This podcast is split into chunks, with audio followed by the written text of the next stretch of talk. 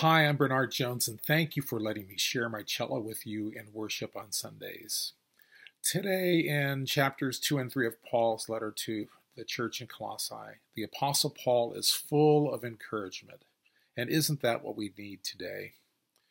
You've got to read chapters 2 and 3 of Colossians for yourself. You don't want to miss one bit of the wonderful encouragement in this short New Testament book. And as I read through the book of Colossians, one thing seems to keep getting my attention. The Holy Spirit, by way of the Apostle Paul, appears to be reminding us that there are no shortcuts and no substitutes when it comes to developing a deep, devoted, and abundantly fruitful walk with Jesus. Paul writes in Colossians 2, verses 2 through 4. My purpose is that they may be encouraged in heart and united in love, so that they may have the full riches of complete understanding.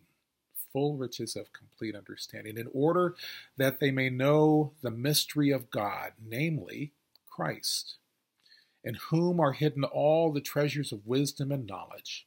I tell you this so that no one may deceive you by fine sounding arguments, for though I am absent from you in the body, I am present with you in spirit and delight to see how orderly you are and how firm your faith in Christ is. And he goes on to say that um, just as you received Christ as Lord, continue to live in him, rooted and built up in him, strengthened in the faith as you were taught, and overflowing with thankfulness. That's verses 6 and 7. But he is admonishing, he is warning, he is encouraging, he is imploring the Colossians and the readers of this letter, even today, to it's in Christ, it is by Christ, it is through him. So get to know him, spend time with him, it is in him. So he says in verses uh, 13 through 15, of chapter 2. When you were dead in your sins and in the uncircumcision of your sinful nature, God made you alive with Christ. He forgave us all our sins, having canceled the written code with its regulations that was against us and that stood opposed to us. He took it away, nailing it to the cross. And having disarmed the powers and authorities, he made a public spectacle of them, triumphing over them by the cross. Jesus took no shortcuts. It is by grace, through faith in what Jesus has done, that we are saved. It's no shortcuts. Reminds me of something that I love very much, which is barbecuing.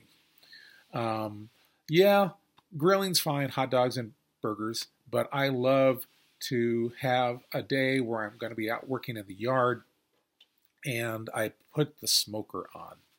And so this is um, different than grilling. You have food in one chamber, you have the flame and the smoke in the other chamber, and it's going to be low heat and it's going to be the infusion of the wood flavor into this uh, meat. Usually, we can do also veggies and fruit as well, but it's it takes time. It's time consuming.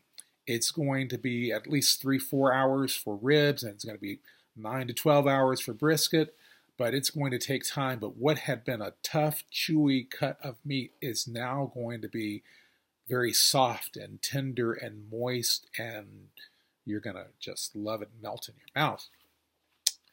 And uh, this is what the Word of God does in our hearts when we allow it, when we spend time with it. We don't just do a microwave, we don't just do a fast thing with it. We, we spend time with the Word of God it is going to melt our hearts. It's going to take what was hard and crusty and tough and chewy and make it soft and make it something wonderful that people love to be around. And so to finish today, we come over to Colossians 3, and it says in verse number 2 Set your minds on things above, not on earthly things. For you died, and your life is now hidden with Christ in God. When Christ, who is your life, appears, then you also will appear with him in glory. And over in verse 15, you must read this chapter for yourself. There's so much good stuff in this chapter. It says, Let the peace of Christ rule in your hearts, since as members of one body you were called to peace. And be thankful. Let the word of Christ dwell in you richly as you teach and admonish one another with all wisdom, and as you sing psalms, hymns, and spiritual songs with gratitude in your hearts to God. And whatever you do, whether in word or deed, do it all in the name of the Lord Jesus, giving thanks to God the Father through him. And so let's gather tomorrow. Let's gather on Sunday at 9 or 11 or 6 p.m. and let's let the word of Christ dwell in us richly and let's teach and admonish one another with all wisdom and with all and sing psalms and hymns and spiritual songs with gratitude in our hearts to the Lord. May the Lord rich you, richly bless you this day. May you have a wonderful weekend, and we look forward to seeing you at church. May God bless you.